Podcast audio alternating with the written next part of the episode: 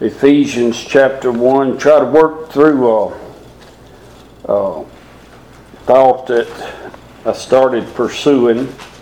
It was almost late when I finally finished up, and but you know, a lot of times we just rush through the uh, introduction to these books. Every one of them has an introduction, almost except maybe Hebrews. But uh, that's something we want to get through the introduction and get to the meat. But the meat that I'm thinking of tonight, and it's on my heart, is, the, is in the introduction. He said, Ephesians 1 Paul, an apostle of Jesus Christ, by the will of God, to the saints which are at Ephesus, and to the faithful in Christ Jesus. Grace be to you and peace from God our Father and from the Lord Jesus Christ. Blessed be the God and Father of our Lord Jesus Christ, who hath blessed us with all spiritual blessings in heavenly places in Christ, according as he hath chosen us in him before the foundation of the world, that we should be holy and without blame before him in love having predestinated us unto the adoption of children by Jesus Christ to himself, according to good pleasure his will. Going to stop there, but first Paul introduces himself. And he said, an apostle of Jesus Christ by the will of God. And first we have to understand that Paul was an Israelite, he was a Jew. Paul was a Jew, and, and he was, uh, I guess you'd call him a Jew of the Jews. He was a Pharisee. Uh, he was the one persecuting the church, but he met Christ one day and he changed. So Paul the Pharisee became Paul the Apostle. And Paul the Apostle is directly had his hand in building the New Testament church. But he said it was by the will of God. It wasn't what he decided to do. Paul was doing his job in the way that he saw fit to do it. But Christ intervened in his life and changed everything about him. And, and, and Paul spent the rest of his life uh, in, in a fervent pursuit of spreading the gospel of Jesus Christ and saving grace that, that God has given us. He said, Blessed be the God and Father of our Lord Jesus Christ, who has blessed us with all spiritual blessings in heavenly places in Christ. Uh, what Paul is referring to here is that the church is a heavenly place or a place ordained by heaven, and that the church is, is one in mind and one in accord, that it's composed of those that have been saved and born again, and that he can then call it a heavenly place or a place ordained of heaven and a place where there's to be true love for one another and everything fit together into one unit. But being that we're human beings, there's always a problem, and we're the cause of it. because he said, according as he has chosen us in him before the foundation of the world, that we should be holy. Now, that means that every Christian ought to be holy, including me, and uh, that's something that's, uh, that's a work in itself, is to try to be holy. Amen. And, and everything that we do, it's just, it's, it's a constant struggle to try to be holy. And none of us truly make it uh, in this day and age. But he did say holy and without blame before Him in love. And then again, we blame everybody, can't we? Blame every Christian on the block around here. If we find a Christian, we find trouble with him because we're human beings. We haven't been perfected, we, our soul has been sealed. And we have the Holy Spirit within us to direct our path. But we should try to be blameless. We should pray. We should study. We should work at being blameless before God. But the thought that I want to chase a little bit tonight is in verse 5.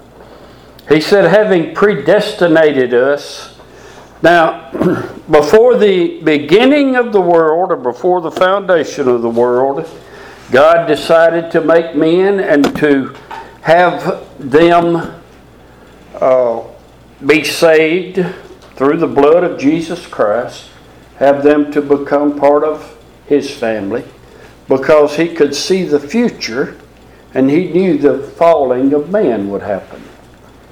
So He even saw Jesus crucified before the foundation of the world.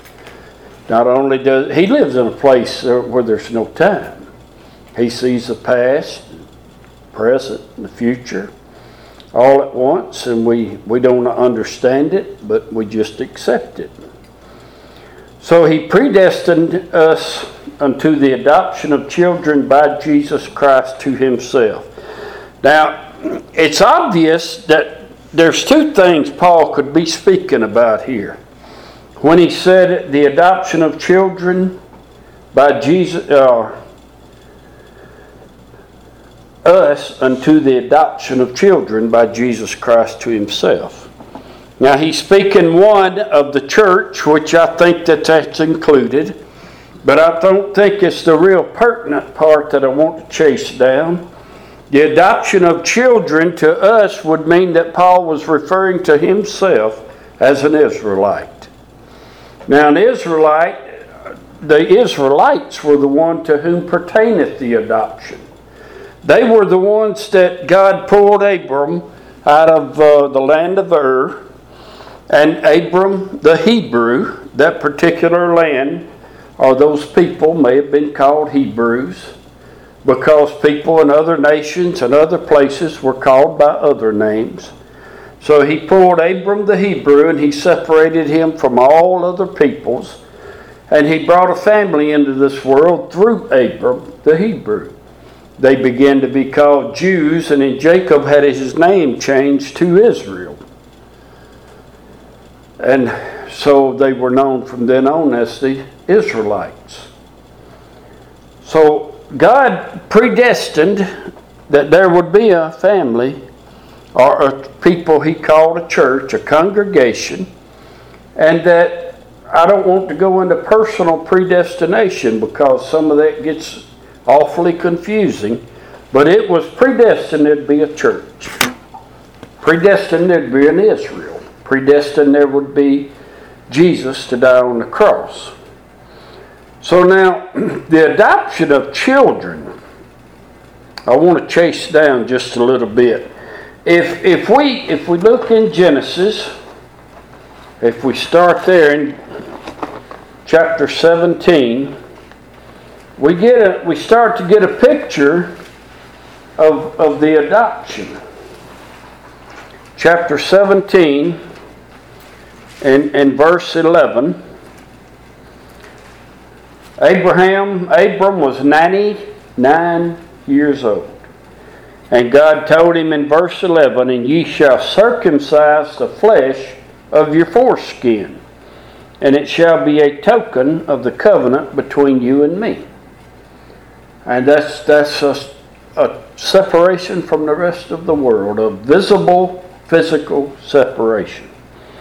And he that is eight days old shall be circumcised among you, every man child in your generations, he that is born in the house, or bought with money of any stranger.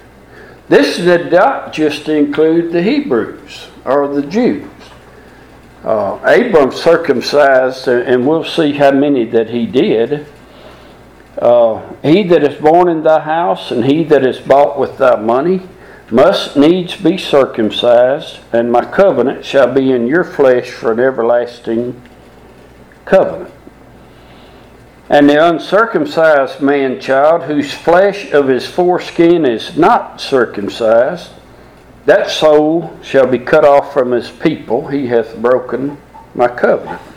Now we we can back up to chapter 14 and verse 12, but we'll start in verse, uh, uh, well, I, I think we'll start in verse 13. And there came one that had escaped and told Abram the Hebrew, for he dwelt in the plain of Mamre the Amorite, brother of Eshcol, and brother of Aner, and these were confederate with Abram.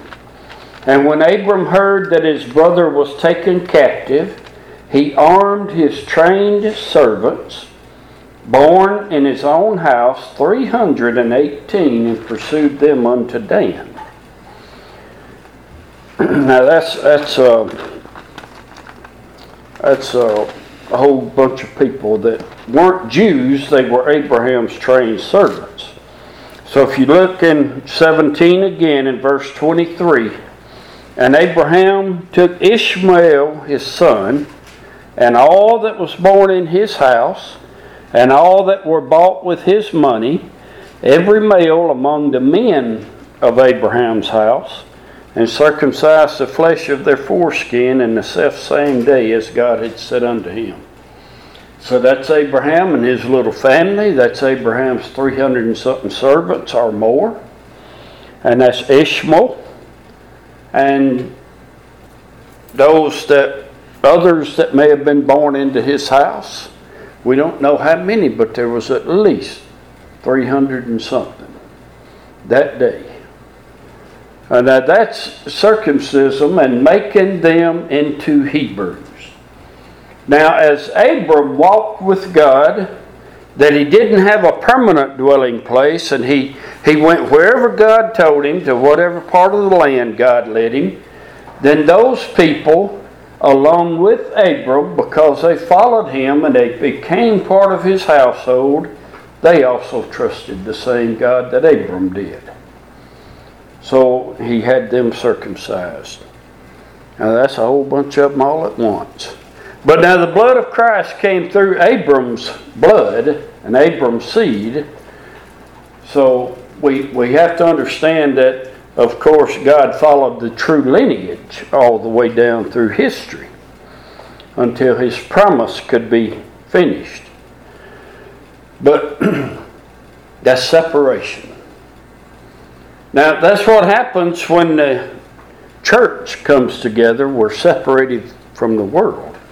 In fact, in, in, before I go any further, we'll just slip over into Deuteronomy. There's a pertinent verse there, chapter 30 verse 6. I'll, read, I'll read all six verses. We, we can take a few minutes of time. And it shall come to pass when all these things are come upon thee, the blessing and the curse which I have set before thee, and thou shalt call them to mind among all the nations, whither the Lord thy God hath driven thee, and shall return unto the Lord thy God and shalt obey his voice according to all that I command thee this day, thou and thy children with all thine heart, with all thy soul, that then the Lord thy God will turn thy captivity and have compassion upon thee, and will return and gather thee from all the nations whither the Lord thy God hath scattered thee. If any of thine be driven out unto the outmost parts of heaven, from thence will the Lord thy God gather thee, and from thence will he fetch thee. And the Lord thy God will bring thee into the land which thy fathers possessed, and thou shalt possess it. And he will do thee good and multiply thee above thy fathers. And the Lord thy God will circumcise thine heart. Well, who Paul said was a Jew? one circumcised in the heart. Not necessarily in the flesh, but in the heart. God circumcises our heart. He takes the heart of us once we surrender to Jesus and trust in Jesus, and He, he takes the desires away from us for the sin of the world. And then we want to follow Him in His way. It's a very definite thing that He's written us and told us about. But he said, And the Lord thy God will circumcise thine heart and the heart of thy seed to love the Lord thy God with all thy heart, with all thy soul, that thou mayest live. Now, we can, we can jump one chapter over to Exodus. in uh, chapter 12, we can get another uh, instance of this. 12, verse 44. And the Lord, 43, and the Lord said unto Moses and Aaron, This is the ordinance of the Passover.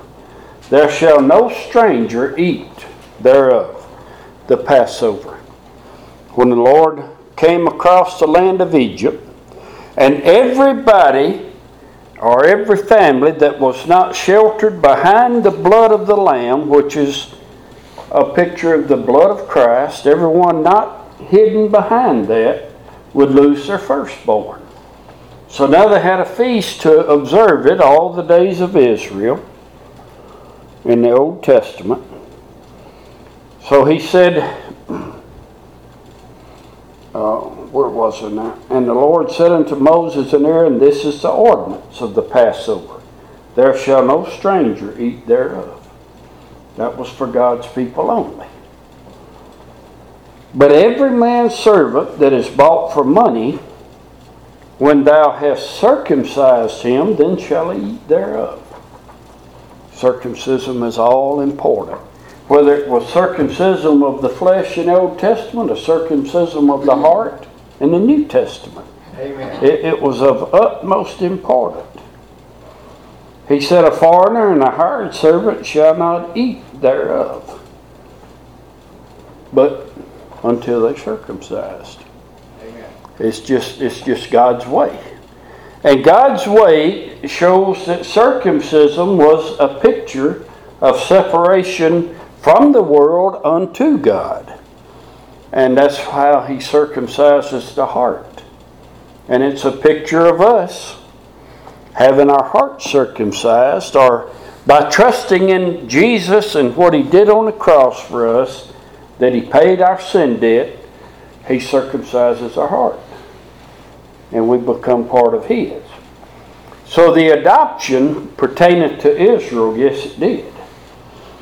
We can go back to Ruth, we can see where Ruth, and, and I've used that several times, but I didn't go into this kind of depth. But Ruth was a Moabitess. She married uh, uh, Naomi's son, but he died. So they were living in the land of the Moabites, and uh, Ruth decided that she's going to go with Naomi back to her land. She was going to become one of her people and was going to worship her God. And then she became the grandmother of King David. And she joined the house of Israel, the house of the people that are circumcised. The house of the people that God used all through the 1400 years to bring Jesus into this world. And then uh, Romans 8 and 15. I, I, hate to jump around, but there's so many references to this, and I, I just picked a few. And I didn't mark them all. Some of them are easy to find, some of them are not so easy to find. Romans 8 and 15. He said first in, in verse 1 there, there is therefore now no condemnation to them which are in Christ Jesus, who walk not after the flesh but after the Spirit. And then he said in verse 8 So then they that are in the flesh cannot please God. In other words, we walk after the flesh, we can't please God. But if we walk after the Spirit and, and after the way of Jesus, we can please God. But ye are not in the flesh, but in the Spirit, if so be that the Spirit of God dwell in you. Everything he's writing, he's explaining carefully.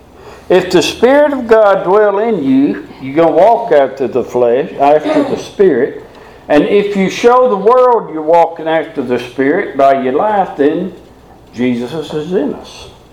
The Spirit of God dwells in us. Now, if any man have not the Spirit of Christ, he is none of his.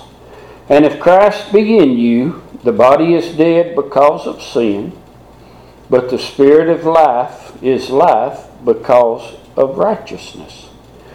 Now let me get to that verse. It's all the way down in 15. For ye have not received the spirit of bondage again to fear, but ye have received the spirit of adoption. Now, Paul is writing to the Romans, the Roman church, and he's telling them they've been adopted into the house of God through circumcision of the flesh, through the Spirit that is coming within us. So he said, uh, Ye have received the Spirit of adoption, whereby we cry, Abba, Father. And we could go all the way back through the Old Testament. We can find places where the Israelites were uh, separated, or Abram, the Hebrew, was separated.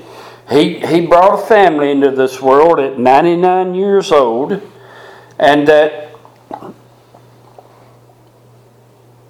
one of his descendants, Jacob, became the father of the 12 patriarchs, and that his name was changed to Israel. So they were known from that time on as Israel or Israelites. He said many times that which pertaineth to Israel are the fleshly part of Jacob. So Israel certainly was a nation. It was a nation separated from the world unto God, but not all within Israel had the circumcision of the heart also. Certainly didn't. You look at Eli's two sons, they were children of Balaam. They caused much, much trouble in the temple sacrifice. But they weren't circumcised in the heart. They, they had no faith in, in God that, that the Messiah would come. And then, then there's one that threw their children into the fires of Molech. They had no circumcision of the heart. They, they were, uh, many of them were chasing after the gods of other nations. So even within the family of Jacob, who was called Israel, there was still a true, faithful Israel all down through time. There was a real spiritual Israel all through time, even though many of them, in fact, it, it gotten so bad that there was just a remnant left in some generations. Just a remnant left of them that followed God. And, and God at one time called them Sodom and Gomorrah. So we get down to Paul's time, and he said unto us the adoption of children. And, and he's remembering all this that we just read. He's remembering, and, and he had searched the scriptures. In fact, he had said at the feet of Gamaliel. He had searched the scriptures. He had found what he's preaching today or in the Bible that we're reading today, in the time of history that we're reading today. So Paul understood when many didn't, and even today many don't, that the, the spiritual Israel is the ones that love God, the ones that are circumcised in the heart, the ones that are not just known by their name now, Israel in that day would be like uh, the church in this day. No different. You can go into any church anywhere, and you can find those that you know beyond a shadow of a doubt that by their life they're bearing fruit. By their life they're following God. But there's many that don't, and yet their name is on the books. There's many that belong to the church, and they never come into the church stay out for years and years. There's many that that just profess Christ, and we can look at them and say there's no way they possess Christ because their life never shows it. Israel was that way. Israel had a remnant, generation by generation, of those that truly trusted in the sacrifice of atonement. They truly believed that a Messiah would come and somehow, even in that day, it was a mystery to them, but somehow he'd make it all right. And as they sacrificed that perfect lamb, a lamb that cost them dearly, and they sprinkled that blood on that altar. It was a picture of Jesus to come. And some of them believed that, but not all of them. They chased other gods. In fact, that's where the word adulterers come from when God called Israel adulterers. Amen. They were his people, and yet they were going to other gods, cheating on him, in other words. So they were committing adultery. Now we'll go to Galatians for just a minute. Galatians 4.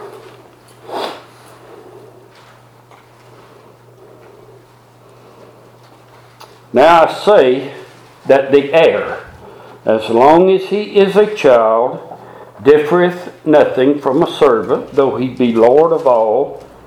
And what he's saying, he's going to be Lord of all, but he isn't right now. He's a child but is under tutors and governors until the time appointed of the Father. Even so, we, when we were children, were in bondage under the elements of the world. But when the fullness of the time was come, God sent forth His Son, made of a woman, made under the law, to redeem them that were under the law. Amen. That we might receive the adoption of sons to redeem them, to pay for their sin debt, and to uncover all sins that were paid for by the sacrifice of atonement, and to pay for all of them, to redeem them that were under the law, that we might receive the adoption of sons. And because ye are sons, God had sent forth the Spirit of His Son into your heart, to your hearts, crying, Abba, Father. Wherefore thou art no more a servant, but a son, and if a son, then an heir of God through Christ. And who's he writing this to? Galatians, Gentiles, people of another world than the Israelites. And, and that's what Paul did. That was his calling he preached not only to the Jews, but his calling was to the Gentile nations of the world. And the Galatians was a church established among the Gentile people.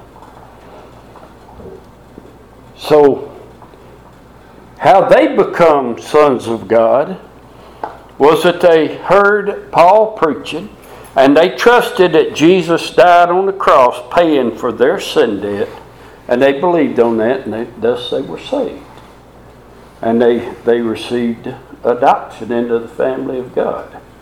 Family of God includes Israelites, includes Gentiles, it includes every race, every creed, every barbarian, everybody on this whole earth that trusts in Jesus Christ. Amen. That's the family of God.